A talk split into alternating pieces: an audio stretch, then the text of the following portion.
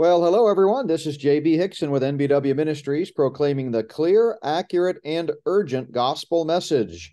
And I am not coming to you uh, today from the studio beneath the sky there in the tall timbers of Colorado. I am on the road. If you've been keeping up with our ministry, you know that I am down in Texas teaching uh, a weekly course here on the gospel, the doctrine of salvation, uh, what we call in systematic theology, soteriology. Uh, but uh, Randy has graciously agreed to uh, do our podcast uh, as scheduled. So today is Wednesday, November the fifteenth, twenty twenty-three. And if my voice sounds a little hoarse, it's because I've been teaching eight hours a day the first couple of days this week. And I've got uh, more to go today and Thursday and half a day Friday. So pray for you, pray for strength and for my voice to hold out. Really enjoying the opportunity to talk with these uh These students. Got about twenty students in the class, and it is going really well. We are recording them. I had mentioned uh, previously, I think it was in our premier Zoom session last week, that we probably weren't going to video them, but we did decide to go ahead and video them, and we're not sure yet what we're going to do with those. At the very least, we will we will post uh, all these hours and hours of teaching on the premier site, uh, but we may also decide to eventually post it on our Rumble channel and so forth. It's a little bit different than some of my conference messages. Uh, it's just more of a uh, ongoing all day. We take breaks about every hour, and there's some Q and A and questions and so forth. So I think it'd be very instructive and helpful to the body of Christ. But uh, anyway, that's what we're doing uh, this week. But uh, you know, even though I'm out of pocket and doing this class, it does not mean the world stops turning. Uh, It's a lot going on in this world, and I hope you've had a chance to listen to some of the other podcasts that we posted this week. These we pre-recorded uh, in the last few days, uh, knowing that I would be on the road. But Monday, we posted my interview uh, with Sean Wilson on getting the gospel wrong. Yesterday, we had part two of my interview with Doctor Nathan Jones from Lamb and Lion Ministries on the message of the minor prophets. And I don't know about you all, but I loved the, those two interviews that we did. It was a great discussion, just really encouraging to me, uh, looking at all that the minor prophets have to say and how it's relevant for us today. Uh, I'll bring Randy on here in just a moment. And then tomorrow we're posting an interview I did just before I went on this trip uh, with Doctor Thomas Ice. And uh, he's going to be talking about answering the critics of Bible prophecy. Had a great discussion with him. I love Doctor Ice. Appreciate him so much. And we're also going to be talking on tomorrow's podcast about the upcoming pre-trib conference that happens every December. This will be the thirty-first year. I've had the privilege of speaking there four or five times in recent years, and uh, but I've been attending for many years, for twenty years. And it's uh, just a who's who of top uh, pre-tribulational Bible scholars. Andy Woods will be there this year, uh, several others, uh, Arnie Fruchtenbaum, and others. I don't have the list right in front of me, but we'll talk about that on tomorrow's podcast. And then Friday, um, we, he's been uh, kind of hiding out for a while. We haven't heard from him in a while, but Curtis Chamberlain from Christian Underground News Network uh, resurfaced, and uh, he and I reconnected, and our schedules are both so busy we don't get to do our interviews as often as we'd like, but we're trying to do it at least once a month. And so that interview pops on Friday. We talked about ten things Satan hates, so you can look forward to that Uh, this Friday. And then uh, coming up next week, I'll be back in town. It's Thanksgiving week. We've got a special Thanksgiving Day podcast uh, planned with uh, a new guest. We've got Brad Mastin uh, on uh, for an interview that we recorded. Shane will be back on to talk about his technology out of control. Of course, we'll have our regular Wednesday podcast with Randy, and Mondo Gonzalez will be on the program next week. But before I bring Randy on, just a quick passage uh, from Scripture, Proverbs fifteen. Uh, today is November the fifteenth. And Proverbs fifteen, verse three says, "The eyes of the Lord are in every place, keeping watch on the evil and the good." And I, I a lot of times when I read that verse, uh, at least once a month on the fifteenth of every month, as I read a proverb a day, uh, I, I think of it in terms of how God is is not silent. He's out there. Uh, you know, he's well aware of all the evil. He's well aware of what the Luciferians are doing. But today, when I read it, I thought, you know, he's keeping watch on the evil and the good, and he is there. And it just, the Spirit of God really used that verse to remind me that God is watching out for us. He's always there.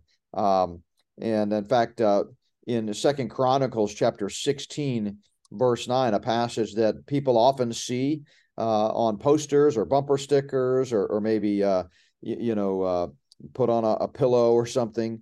Uh, and it's an enc- one of those encouraging uh, verses uh, when uh, Hananiah gave a message to uh, the king of Judah, Asa. And Asa was uh, was kind of like uh, David. You know, his his heart was right with God. He consistently loved the Lord, but he he had some obedience lapses. And he he at this point in Second Chronicles sixteen, he trusted in a, a foreign alliance rather than uh, the Lord, rather than Yahweh, and it ultimately led to his defeat. Uh, and so the prophet's message in Second Chronicles sixteen nine to Asa is, "For the eyes of the Lord run to and fro throughout the whole earth to show himself strong on behalf of those whose heart is loyal to him. In this you have done foolishly.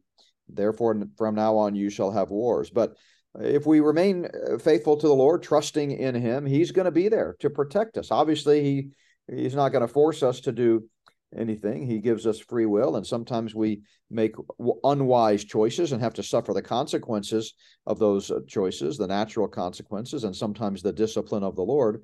But God, the Bible tells us, wants to show himself strong on behalf of those whose heart is loyal to him. Uh, Prover- or, uh, in the book of Job, I think it's Elihu.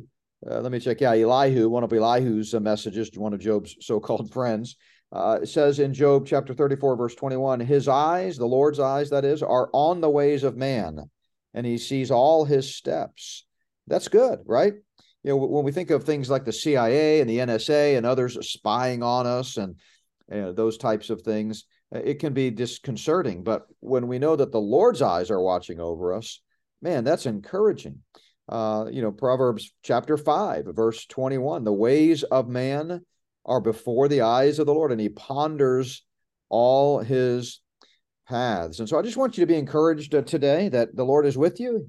He's right there walking with you, watching over you, uh, protecting you. We may not know until we get to heaven someday how often the Lord sent his angels to step in and protect us from some unknown threat or enemy, but be encouraged. We serve a mighty God, a strong God, and he's there watching over us. And uh, certainly I know my family and I appreciate that, you know, when we're on the road and when Brooke is back at the office kind of holding down the fort, and we've just got uh, so many irons in the fire, so to speak. It is great to know that we've got not just someone watching our back, because, you know, Randy, you watch my back sometimes. I've got other people that are out there protecting me. We've got, you know, elders and deacons at the church that are very much a part of our team at the church and supportive and helpful and serving the Lord there. And I'm so privileged to serve with the folks there at Plum, Plum Creek Chapel. We've got security.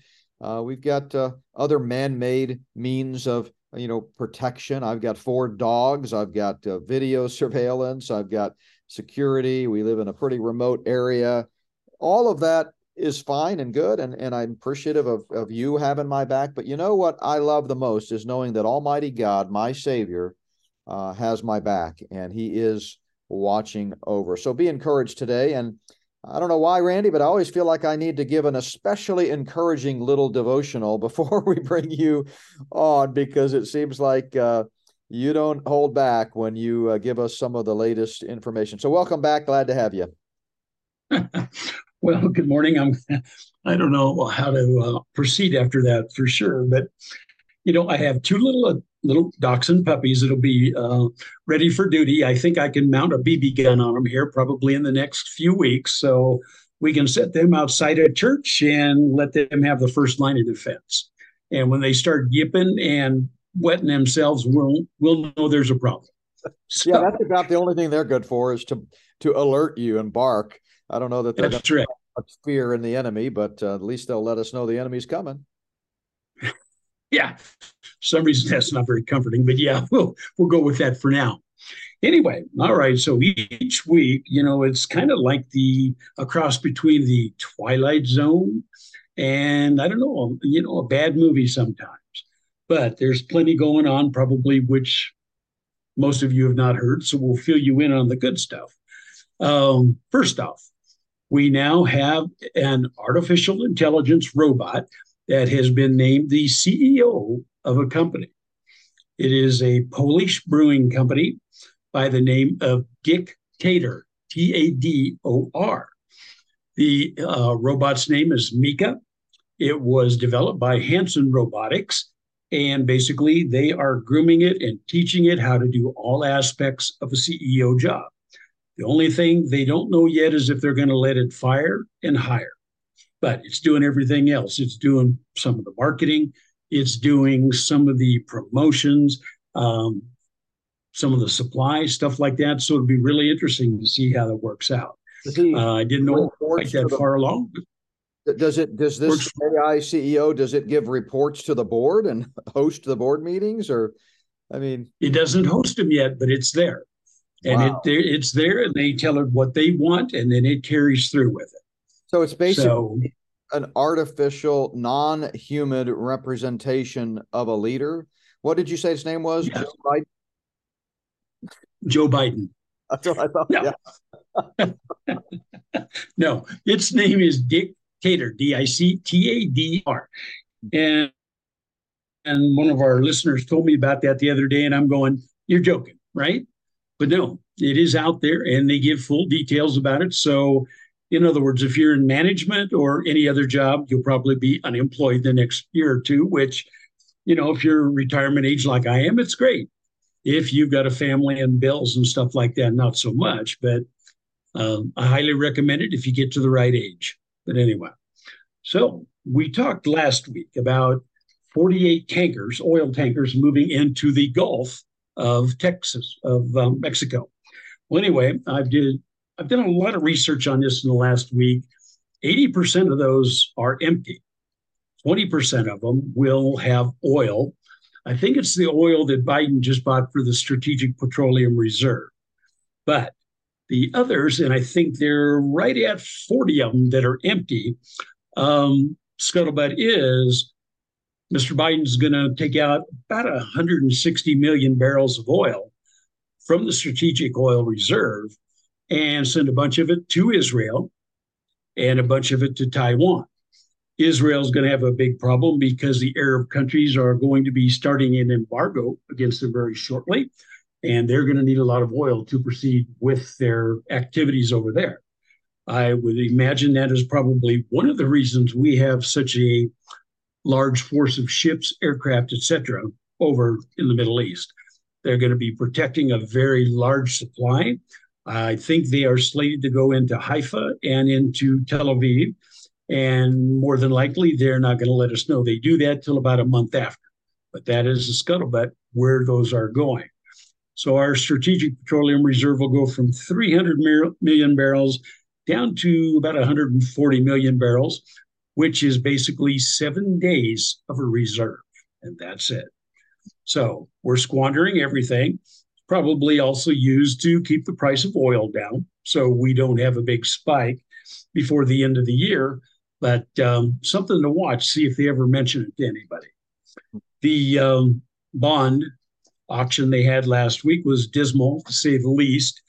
twenty-five percent of the Treasury bonds that the um, Treasury put out for purchase were actually purchased by somebody other than the United States.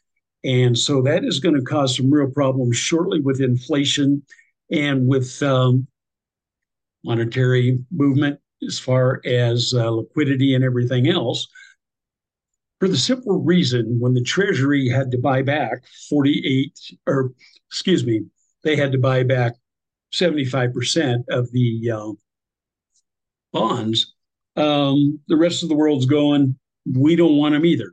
So China, Saudi Arabia, Japan have started accelerating selling their bonds. In other world, in other words, the world is going, America's going down, we got to get out. So that is going to be about the time Christmas, New Year's gets here, we should see what the ramifications of that are. Yeah, what a now, great Christmas present, right? Uh, the collapse of the economy, um, which we've well, been looking for that exactly. for quite a while. I mean, you know, this is something that long before you and I started doing our regular uh, weekly discussions, uh, you know, I've been uh, reporting on the the fact that our economy is on life support and that all that we're doing is waiting for the Luciferians to pull the plug. And I still uh, contend that, that that that's the case. I'm not certainly not alone in that. I don't think we're going to see an organic collapse. It's always possible because the Luciferians don't control everything. And so something unexpected from their vantage point could happen that crashes the economy. But I think it's more likely that they're going to crash it on cue. They're going to pull the rug out at some point when it's when it's advantageous for them to, to, to kind of bring down America to usher in the coming one world system. And um, I tell you what, it's looking more and more likely. We, uh, you know, one of the things that I, this is a good time to bring this up for you. I don't want to get you sidetracked, but I'd love for you to comment on this. One of the things that uh, occasionally I get emails from people uh, and, uh, you know, the, the, the, we, we've gotten, I talk about this recently. We, we've gotten a lot more emails over the last year or two than we usually get, uh, not just a steady increase. And uh, we are making some uh, plans to try to Uh, do better about responding to all of those. It's just a matter of staffing up for that. But it, given the law, law of large numbers, we have also gotten every now and then a, a grumpy email from somebody. And one of the ones that I get every now and then is from people who say, well, you know, you and Randy always talk and you always sound like things are going to happen tomorrow, or, you know, the next three days or the next week is going to be the, the key. And, you know, but nothing ever really happens. And, you know, How, how do you explain that? And you really should apologize for, for, you know, scaring people. Well, first of all, we couldn't be more clear every week about we're not here to scare anybody. We're just here to give our perspective on world events. And you frequently say, it's like people only hear what they want to hear, but I know you, you frequently say both on and off the air uh, that, look, you know, we're not making predictions here and setting dates. This may or may not happen. This is just what we're hearing. Uh, so it's not monolithic, it's not automatic. But what do you say to those who who might, you know, be regular listeners of World Events Update on Wednesdays, and and they say, you know, it sounds sometimes like the sky is falling, but it never does? Well, I would invite them to go back for the last year of what we said was going to happen and go through there. Now, it maybe isn't today or tomorrow, might be six months. There, the only people that are going to know an exact date are the people that are planning these, whatever you want to call them, situations. And there's no way to tap into their brain, because if you look at things and how fluid they are, there is no way that they probably know exactly when it's going to happen. Putin said he would have the Ukraine under control by August. He said that as easily found and discoverable. The thing is, he was slowed down by situations and circumstances. And the thing is, when we say imminent, I think you've made it clear many times, imminent means it could happen at any time, maybe tomorrow, maybe we'll be in a week or a month. But all I'm saying is be careful what you wish for, because we see a bunch of stuff happen, then there is a lull, and then a bunch of other stuff happens. Now, the economy, let's face it, nobody really knows what's going on with the economy. They're doing everything they can to prop it up, everything to make it look like it's okay. But I'm going to tell you right now, you, you talk to an economist, you talk to a financial planner, and they're saying it goes slow, slow, slow, then overnight it's going to be done. And that is exactly with the military, with everything else. I mean, you look... You know, if you would have asked me two months ago, will the Middle East heat up the way it did? I would have said, I don't think so. Not yet. We, we've talked about that many times. The thing is, we don't plan it. We have to respond to it, try to interpret it. And for the ones that are in a hurry, I want you to remember when it happens, you shouldn't have been in such a hurry for this to happen, because it's going down. It's going down more every week. Um, you know, we talked about COVID two years ago. COVID is still with us.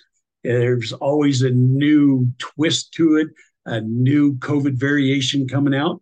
So, you know, like I tell everybody, they always want to know when. Well, if I knew when this stuff would happen, I would be a billionaire.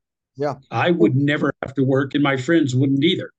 Yeah. And I, you know, I've been dealing with this, uh, for a long, a really long time, seventeen years or so, of both for, you know, the first many years of our awakening, just in private conversations and, and conferences here or there. But, you know, as our ministry has grown, particularly in the last ten years, you know, we we mention these types of things and sound the warning a lot. And so I, I feel a kindred uh, kinship with you, which is why we I love talking with you. Uh, not only are you a friend, but you you've you've really, I think, become a great asset to our ministry by these weekly updates.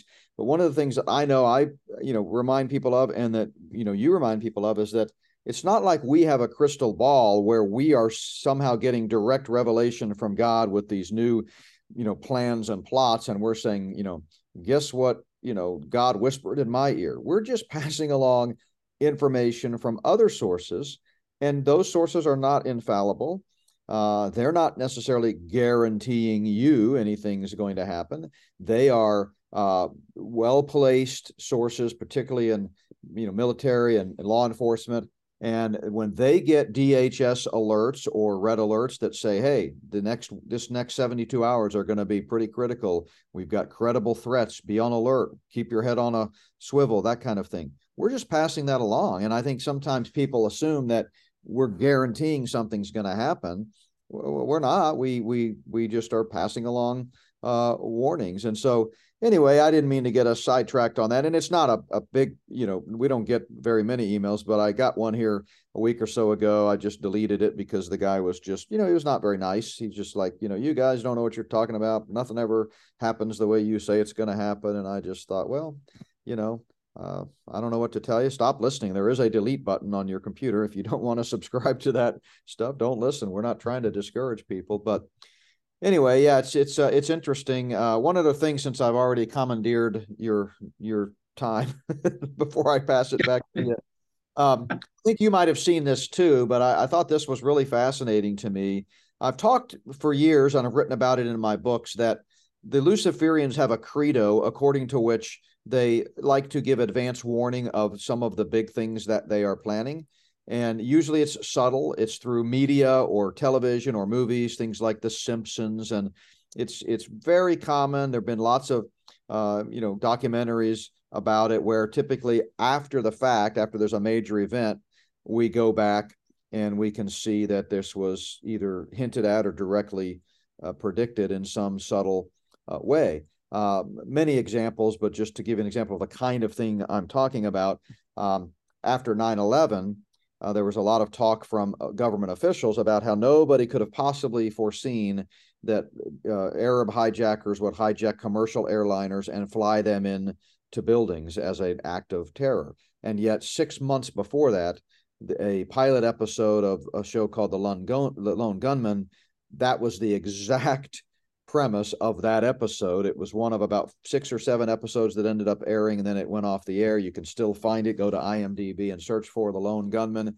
But the whole premise of that pilot episode that aired six months or so before nine eleven was that Arab hijackers were going to hijack commercial airliners and fly them into the Twin Towers. So, I mean, it obviously was on somebody's mind. It wasn't completely out of nowhere. It was, certainly could have been conceived of, and in, indeed was conceived of, at least by the script writers in Hollywood. So you can interpret that however you want, but that's one example uh, of many. I've also talked about the uh, Oklahoma City bombing. I give a more uh, fuller detail of that in in my books. But in that, with that context, I thought it was interesting that somebody sent me a copy of The Economist magazine from uh, it was the issue that was, I think, December twenty twelve, January twenty thirteen. A two, you know, they come out every two months, and uh, guess what was on the cover of that magazine? It was a, uh, I forget the title of the cover article, something about hell, uh, something like all hell is breaking loose or something. Let me see if I can uh, grab it real quick. Um, but yeah, it was, uh, it was pretty fascinating. And it was, uh, yeah, it was called A Rough Guide to Hell. And, uh, and the cover was this multiple pictures of different places throughout the world.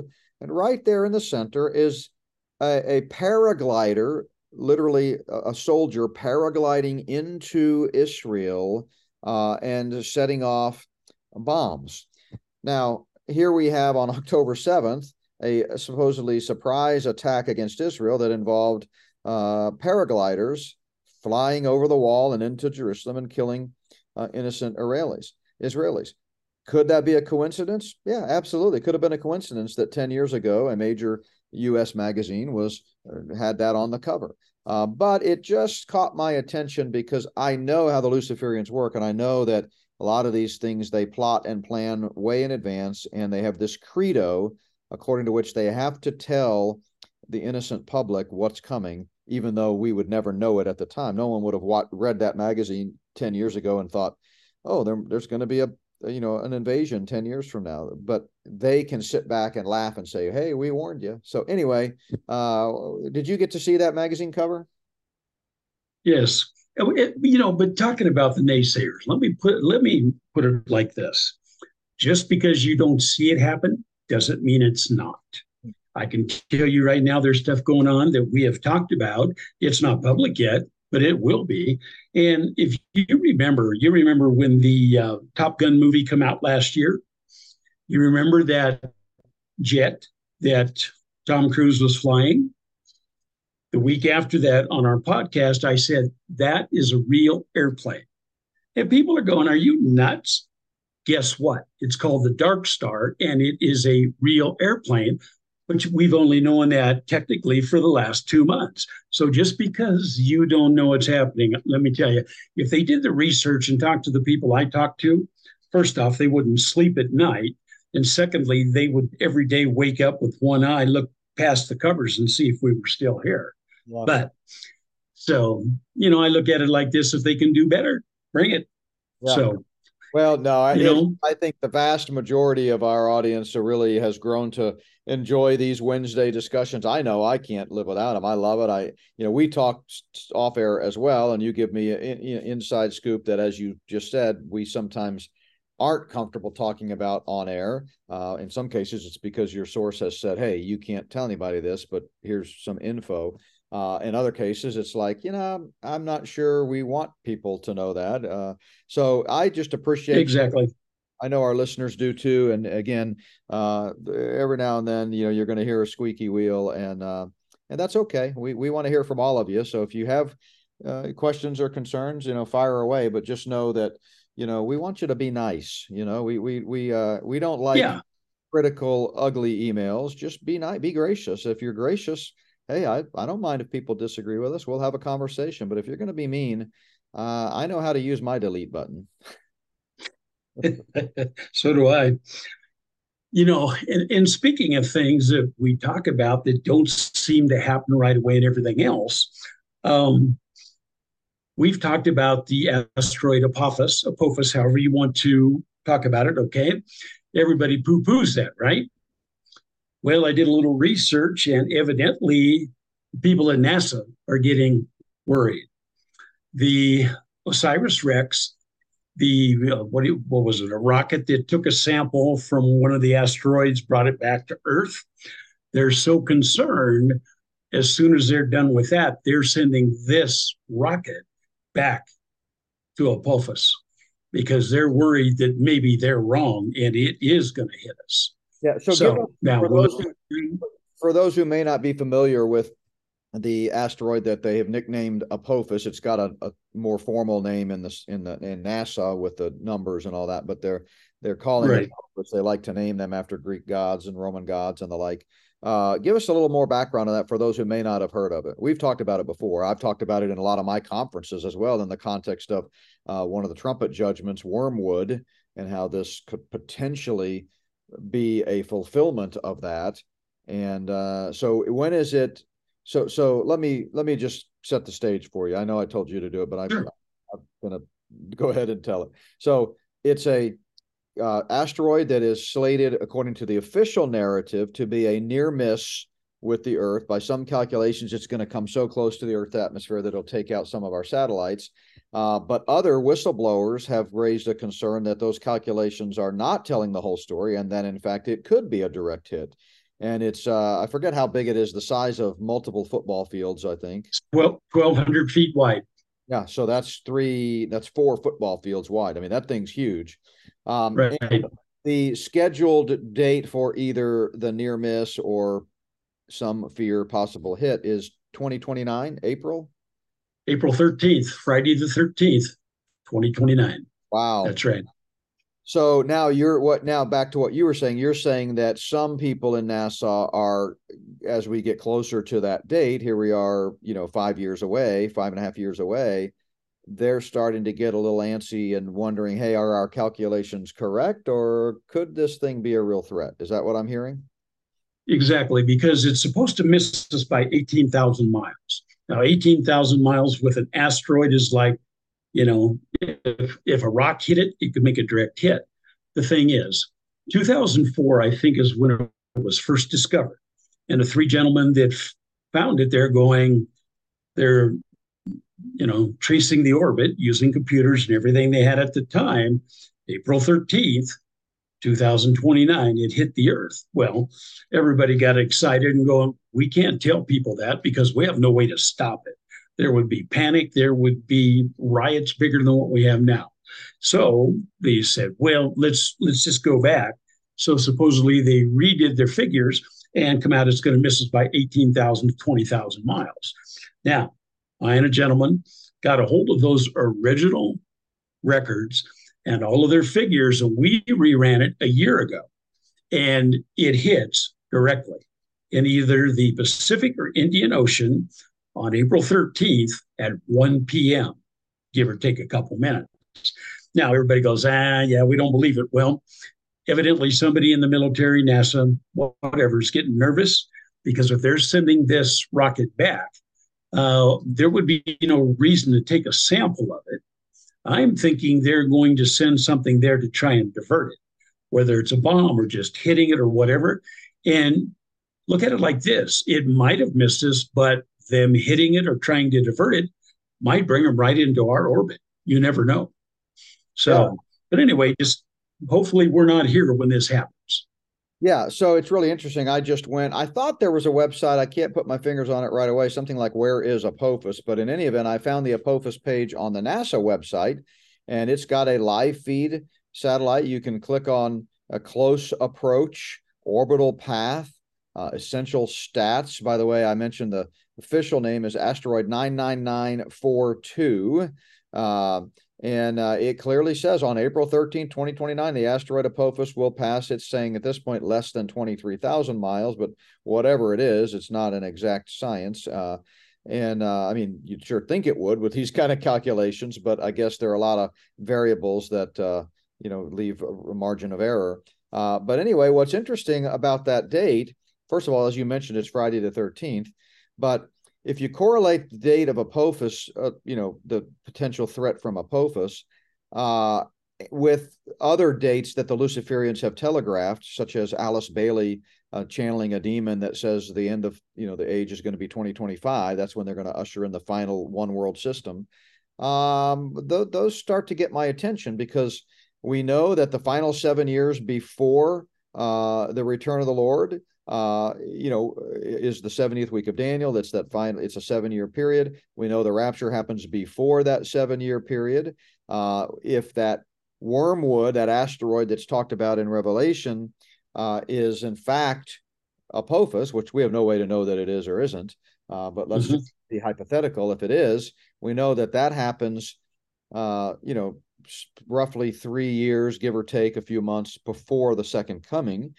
So if that if that Apophis is that trumpet judgment, uh, and it's going to happen in twenty-nine, then that means Christ comes back three years later. So that's twenty thirty-two. You back up seven years from that to the start of the tribulation. That puts us at, guess what year? twenty twenty-five, which is what so many people have been exactly. Talking. I've got a chapter yeah, in so. my book, my second book uh, on this subject, uh, Uh, Spirit of the Antichrist, Volume Two, that's called The Luciferian Timeline, and I talk a lot about uh, twenty twenty-five. And by the way, you mentioned two thousand four. Uh, I heard about it not long after that, and I heard about it from the late Tom Horn. I think most of our listeners know Tom Horn recently yep. passed away. Great loss. Uh, he's a, a man that really, I think, exposed a lot of truth in the area of Bible prophecy. He, I did not agree with him on everything. He certainly was not. Um, coming from the exact same b- biblical paradigm that I am uh, in terms of dispensational premillennialism. But uh, he he wrote a book that really kind of notified the public, as it were, uh, more than anything else early on about this potential connection between uh, this Apophis asteroid and uh, and Wormwood. So I was really grateful for that. Well, and the thing is, if it's immaterial, there are hundreds of thousands of asteroids in the belt. If it's immaterial, why does NASA have something specific there for it on their website? Mm-hmm.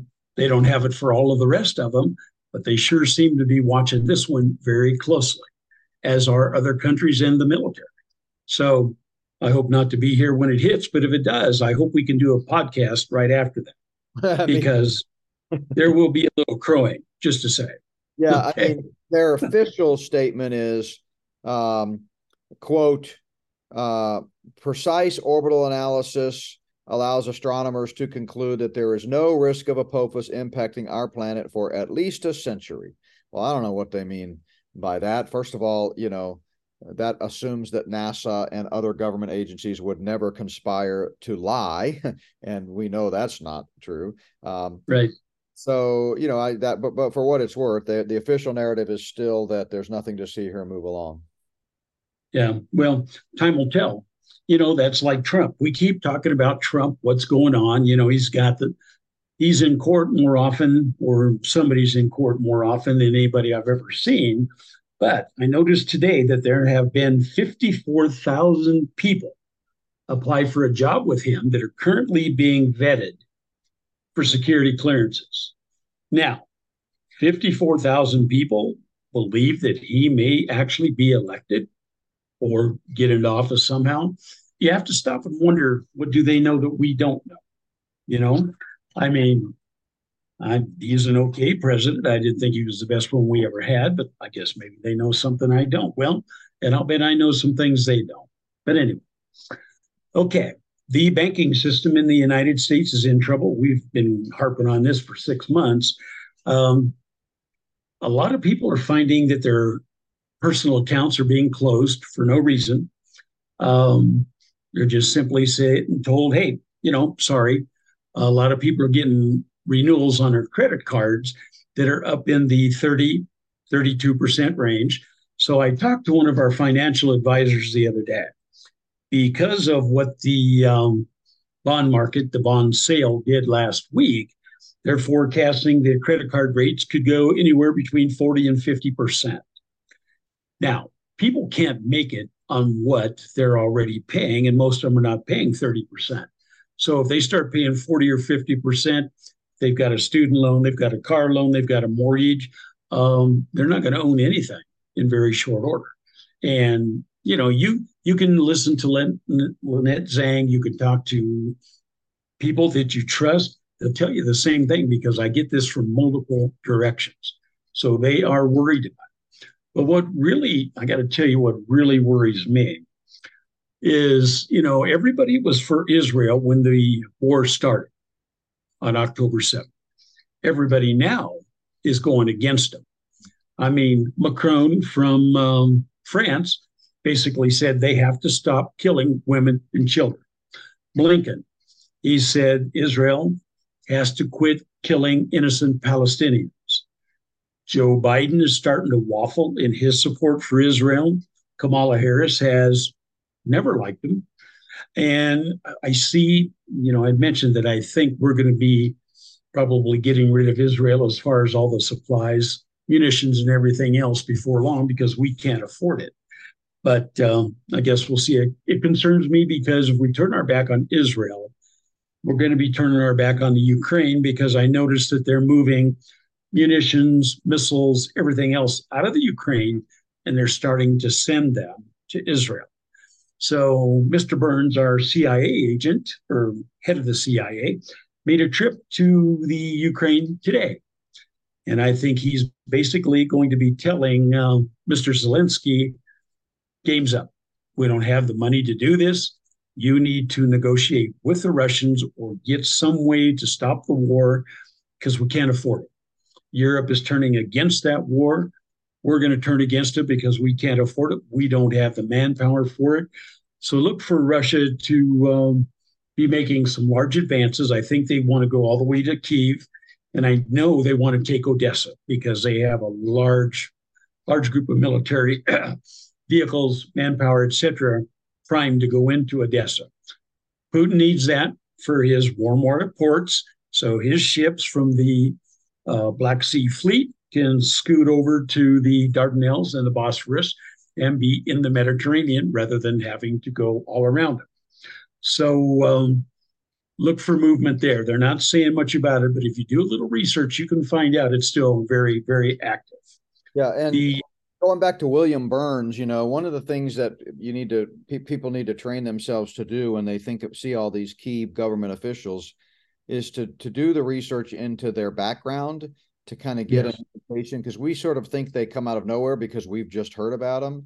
But Burns has is one of those uh, top-level globalists who has worked in both administrations. He worked for Bush, for example, uh, W. Bush. Uh, he worked for Barack Obama. He's got a background. He was the U S ambassador to Russia and the U S ambassador under George W. Bush to Jordan. Um, he's been a State Department guy forever. And so even though he's now the director of the Central Intelligence Agency uh, ever since March of twenty-one under Biden, uh, he really is a, a State Department kind of guy, which there's a lot of crossover between the State Department and the C I A historically. Um, yes. But uh, this guy's pretty in tight with a lot of the major players right now on, you know, the world scene, Jordan, Russia. And um, yeah, I don't know. I, I think it's very significant to me that he's uh taking on uh you know this type of active boots on the ground role. Well, you know, you have to you have to notice the subtle things that go on, because Biden the other day went to Congress and wants authorization under the War Powers Act, which basically then will give him the authority he needs to increase the battlefields, to make decisions where he needs to make them. And most of the other presidents have always ignored that, said, we don't need it. But he made a point of specifically asking for the authority. So you know he's still got things planned. This is not a done deal. This is not over by a long shot. So just plan on it being around for a while. Um, we always talk about A I. We talked a few weeks ago with Shane about A I in the military. Now, there was a cruiser in the Mediterranean that I watched a film on the other day, and they were showing how the phalanx gun, which is like a Gatling gun, how it works. All of a sudden, it's being run by computers and A I. They're experimenting with it. It locked on a seven thirty-seven full of passengers. It was in the firing line. It was ready to shoot. And fortunately, there was a human that could override it. Otherwise, that seven thirty-seven would have been splashed in the Mediterranean. That reminds so, me of T W A Flight eight hundred. That's what happened there. Yes. You know, yes. It was a military exercise, even though they covered it up. Uh, I mean, there have been, you know, I forget the guy's name. People would know his name if I mentioned it, but he's he actually ended up in prison for a while because he was a whistleblower, but he, he's been out and he does all sorts of interviews, written several books on it. He's really a world expert on uh, on all of that. But yeah, it was that was a a exercise that locked in on a jet that had taken off from, uh, I don't know if it was Newark or, or LaGuardia or somewhere over there on the East Coast, and and it shot it down. I mean, that's, that's yep. the kind of stuff that happens. That's right. And so that's one reason why I'm not in favor of A I ever taking full control of military aircraft, missiles, anything else. You need somebody there to override it if there's a reason, because computers malfunction. They always have. They always will. Now, current chairman of the Joint Chiefs, uh, Charles Brown, we thought Milley was bad. Brown is worse. He is fully woke. He is more concerned on being woke and instituting that into the military than he is about combat readiness or anything else. Uh, he's been pressuring Israel to basically quit pursuing Hamas. Admit that you can't get rid of them. Let them alone. Let's move on to something else. Now, anybody that's been following this understands that Hamas is attacking the Israelis every day. They give them no rest. They're going to have to find those people, get them out of there, and otherwise they are never going to be able to live without missiles every day, you know, the different types of attacks, the guerrilla attacks, et cetera. Um, Mister Um, Brown was a full supporter of Black Lives Matter, and um, he likes the radical stuff. He likes the L G B T, and he really has no use for the regular military. So expect some really um, interesting things from him in the near future, because he has moved in, he has taken over, and he is scary. Okay.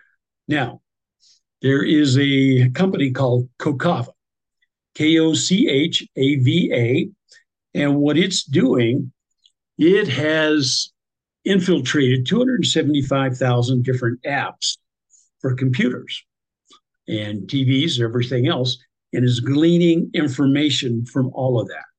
Nobody's really given it permission as far as governmental authorities, but basically what it's doing, it obtains all of this money in the name of advertising, then it will sell it to the different apps, to Google, to whoever, whomever wants it, basically, to further their business. Now, um, it tracks how much money you spend, where your bank accounts are, your annual income, where you worship, if you're in a domestic shelter from being abused. It knows all of that. And to anybody that wants to pay for this information, it will sell you the location of somebody in a domestic shelter, and it's guaranteed to be able to give you a location within ten feet. Now, why anybody would ever permit something like this, I have no idea. But again, the government is so far behind on regulation of A I, computers, and everything else that somebody's going to end up getting killed because of this, and nobody's going to say a word. Now, something for you to discuss with Shane, he'll know more about this than I do, is called the Safe Tech Act. Basically, what it's going to do is regulate all of the I S P domains all around the world, and it's going to decide who gets them, if you can continue using them. It's also going to be doing things, it looks like, with ham radios. It's going to perform a credit check. Uh, it can terminate your account at will without an excuse. And the Congress is thinking about instituting it into law to let that happen. Now, if they control the internet, uh, they're going to control the speed, they're going to control the quality. So if you're paying enough, or if they like you, they're going to give you precedence over others, like Google. Google, when you type in uh, something you're looking for, it rates all of the different sites that have the information you want, and it decides who is going to be available for your review. They're going to do the same thing, only it's going to be codified into statute. And so if I look at all the different people on YouTube, all the people that podcast, if it doesn't like you, you won't be there. It will kick you out. Right. So and they do the same thing on the mainstream sites like fox news dot com, C N N dot com, M S N B C dot com, and others. It's all bought and paid for. Uh, and not just the stuff at the bottom. I mean, we most of us know now what clickbait looks like. And so if you scroll all the way down to these news sites, you see these stories that clearly that someone's paying, like advertising, to have them there. But the stuff above the, the line is also bought and paid for. You don't, it's not organic. It's not just, uh, you know, based on what's really newsworthy. It's not some editor that's deciding. It's all about the money. And the same thing is going to be, already is true based on algorithms and shadow banning and things like that on, on the internet. That's the reason if you search, you know, dangers of vaccines, you get next to nothing except a bunch of websites claiming it's all a conspiracy theory. But if, uh, you know, if you search that on independent search engines, uh, you know, and th- those are becoming harder and harder to find, then you get a lot of, you know, peer-reviewed journal articles and data that actually proves, hey, this is a serious problem. So it's all controlled. It's very difficult to get accurate information anymore. Yes, it is. And it's going to get worse, obviously. Um, Israel. Netanyahu is basically fighting for his political life. Mister Biden is fighting for his political life. So there's no surprise that we are in a war. But I did notice, you know, they're making good progress against Hamas. But I noticed before we went on today that last night there was a huge column of tanks and other vehicles heading towards Lebanon. So evidently, rather than waiting for Hamas to be a done deal. The Israelis are moving against them. The United States has the largest fleet present in the Eastern Mediterranean, in the Red Sea, and over in the Strait of Hormuz that they've had since World War Two. They are primed for something.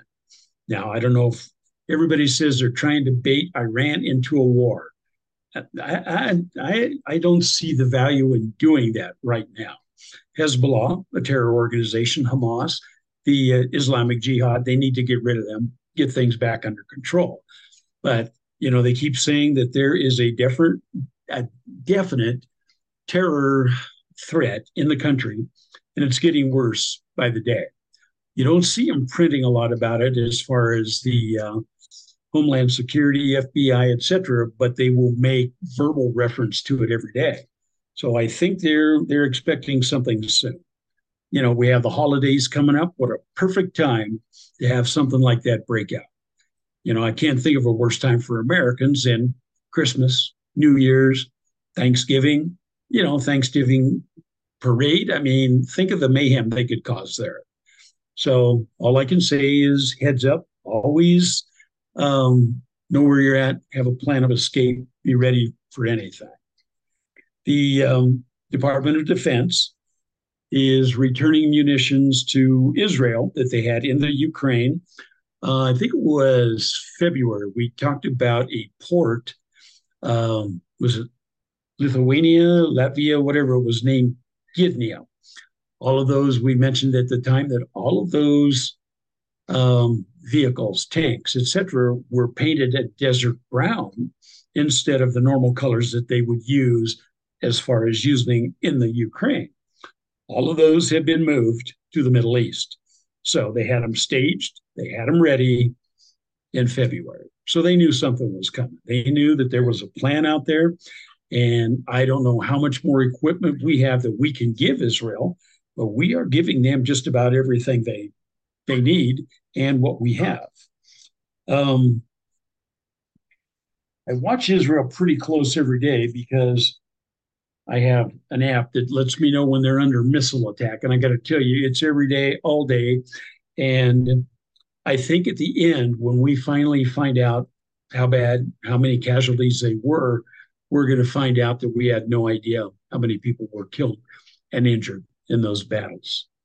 Now, the last thing I've got is China. China has, as we've said before, has recalled their scientists to China. Um, there are a lot of their foreign ministers, military ministers, defense ministers that have been removed, and nobody knows where they're at. Obviously, they've probably been put in prison, executed, or whatever. Uh, their economy is imploding, and I think it's bad enough that that's why Xi Jinping is meeting Biden in San Francisco right now. Now, I don't know between the two of them what they're going to be planning, what they're going to orchestrate.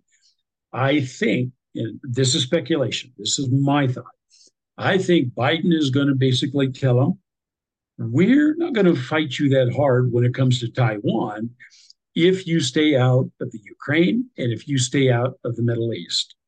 I don't think there's any way we could support a third front. We make it look good because we have our carriers, we have our aircraft over there, but there's no way we could start a third war. We we wouldn't last a week and we would be done. So it'll be interesting if they talk about computer chips, if they talk about the military, if they just talk about the economy, or if they really tell us anything about it. But I was researching the chips, the computer chips, the advanced ones that China wants so bad. And supposedly that's the reason they want Taiwan. Taking Taiwan would not help them. Uh, basically, there are four different things that have to take place with computer chips. And basically, the United States supplies the chips.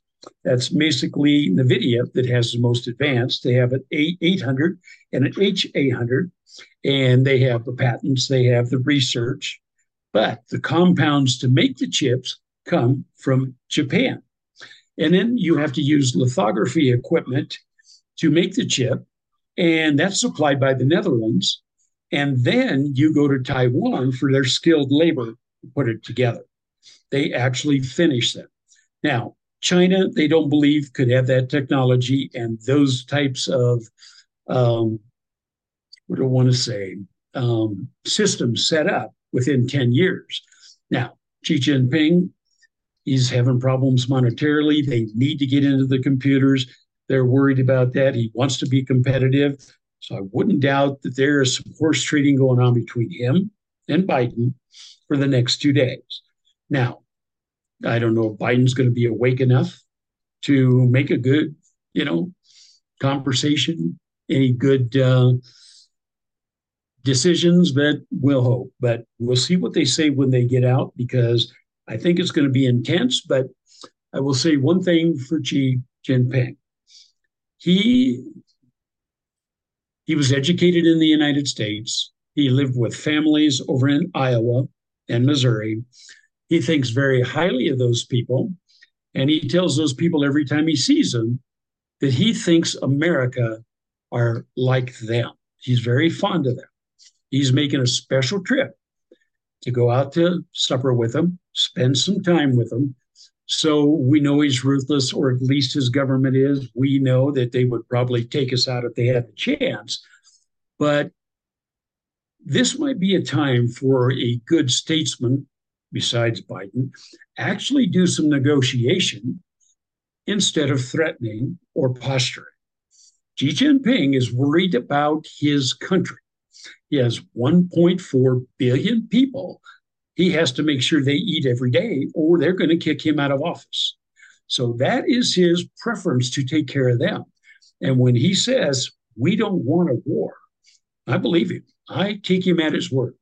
Now, would he slit your throat in a back alley if it was for computer chips? He might. But maybe this is one time when diplomacy should be at the forefront. Yeah. Maybe he could do us some good. Well, do we have any statesmen left that could step into that role for diplomacy? I don't know if we do. No, we don't. At least not that I know. I'm just suggesting it would be a good time for him. Yeah, it would. Uh, I don't know. You know, I think one of your podcasts, somebody talked about all of the horses that will be present in Armageddon, mm-hmm. correct? All right. Now, here's some interesting things that I'll add. I was just saving this. Didn't know if I wanted to add it now, but we will. The Russian, the Russians have had a cavalry in every war in the last five hundred years. Now, it's basically disbanded right now, but they still have the horses. The Turkish people, military, uses horses, all right, which I find interesting that those two would happen to have horses. And I'm going, you know, there are supposedly fifty million horses in the world. That is the total, give or take of thirty million, who knows. But India, Chile, Germany, and the U N also have horse divisions, which is very interesting when you start looking at the forward wars and they start talking about horses. Everybody's going, haven't had them for years, but there are areas of the world where vehicles can't go, but the horses can. So just another thing, as things come to the end, as we're approaching the end, understand that when the Bible talks about it, if you do your research, you'll find out it is right on the money. Yeah, as always, you know, God's word can be trusted line for line, cover for cover, cover to cover.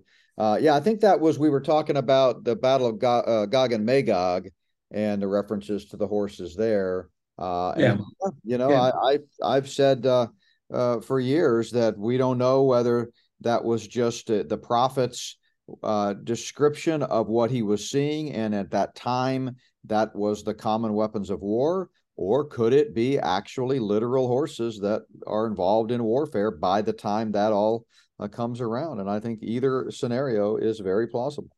So yeah. And I think when you look at the asteroid, when you look at the movement of Turkey, Iran, Russia, if they dispose of Ukraine, it'll be interesting to see if then they turn to the east and start heading south. We've got a very large military that is already in the area. If they start heading to the south and east, we're going to know where we're at very shortly. Yep.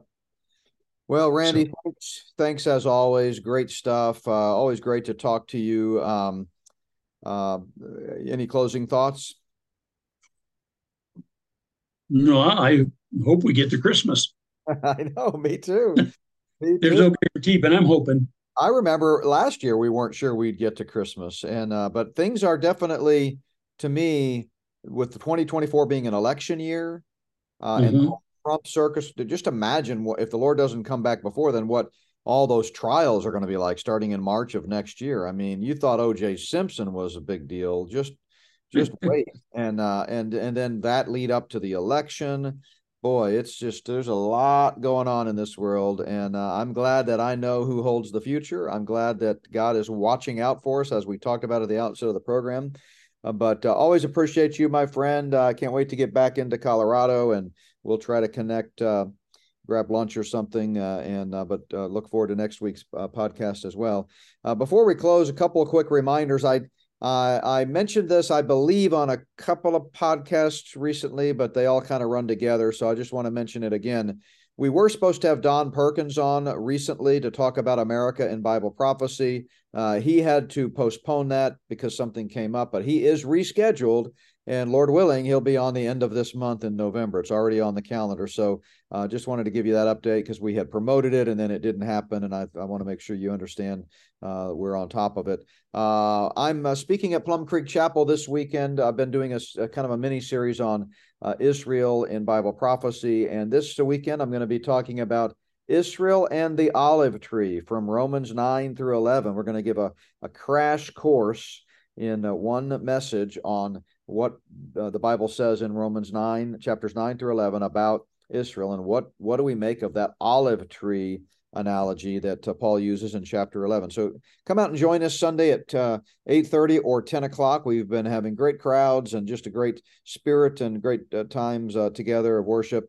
Uh, if you can't meet uh, in person at Plum Creek Chapel in Sedalia, Colorado, then you can join us online. The ten o'clock service, uh, the message from the ten o'clock service is live streamed, so you can go to not by works dot org and click on the live stream button. While you're on the website, be sure and check out our online store and all of the free materials that we have in the free section of the store. We posted some more uh, articles just today, in fact, or at least one. Um, and uh, and then uh, you can also check out the Red Pill Prince merchandise with our clothing and cups and hats and caps and all kinds of stuff from our uh, put together by our good friends at Red Pill uh, Prince, and you can order that from the store uh, as well.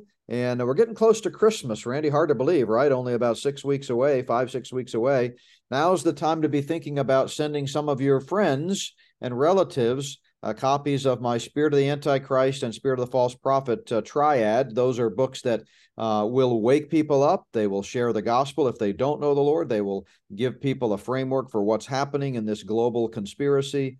And uh, get your orders in early. We'll ship them out. And I think it'd be, be a great uh, Christmas present. We also, those are also available on Kindle. You can get that directly from amazon dot com. Click on the Kindle books and search for uh, any of my books uh, that are available there. All of them are available through uh, Kindle. Well, God bless you, everyone. Thanks for your prayers. Again, uh, I pray for safe travel for me and Wendy as we head home uh, on uh, Friday and Saturday, a two-day trip uh, driving back to Colorado. And uh, until next time, we love you. We appreciate you. And God bless you, everyone. Have a great rest of the week.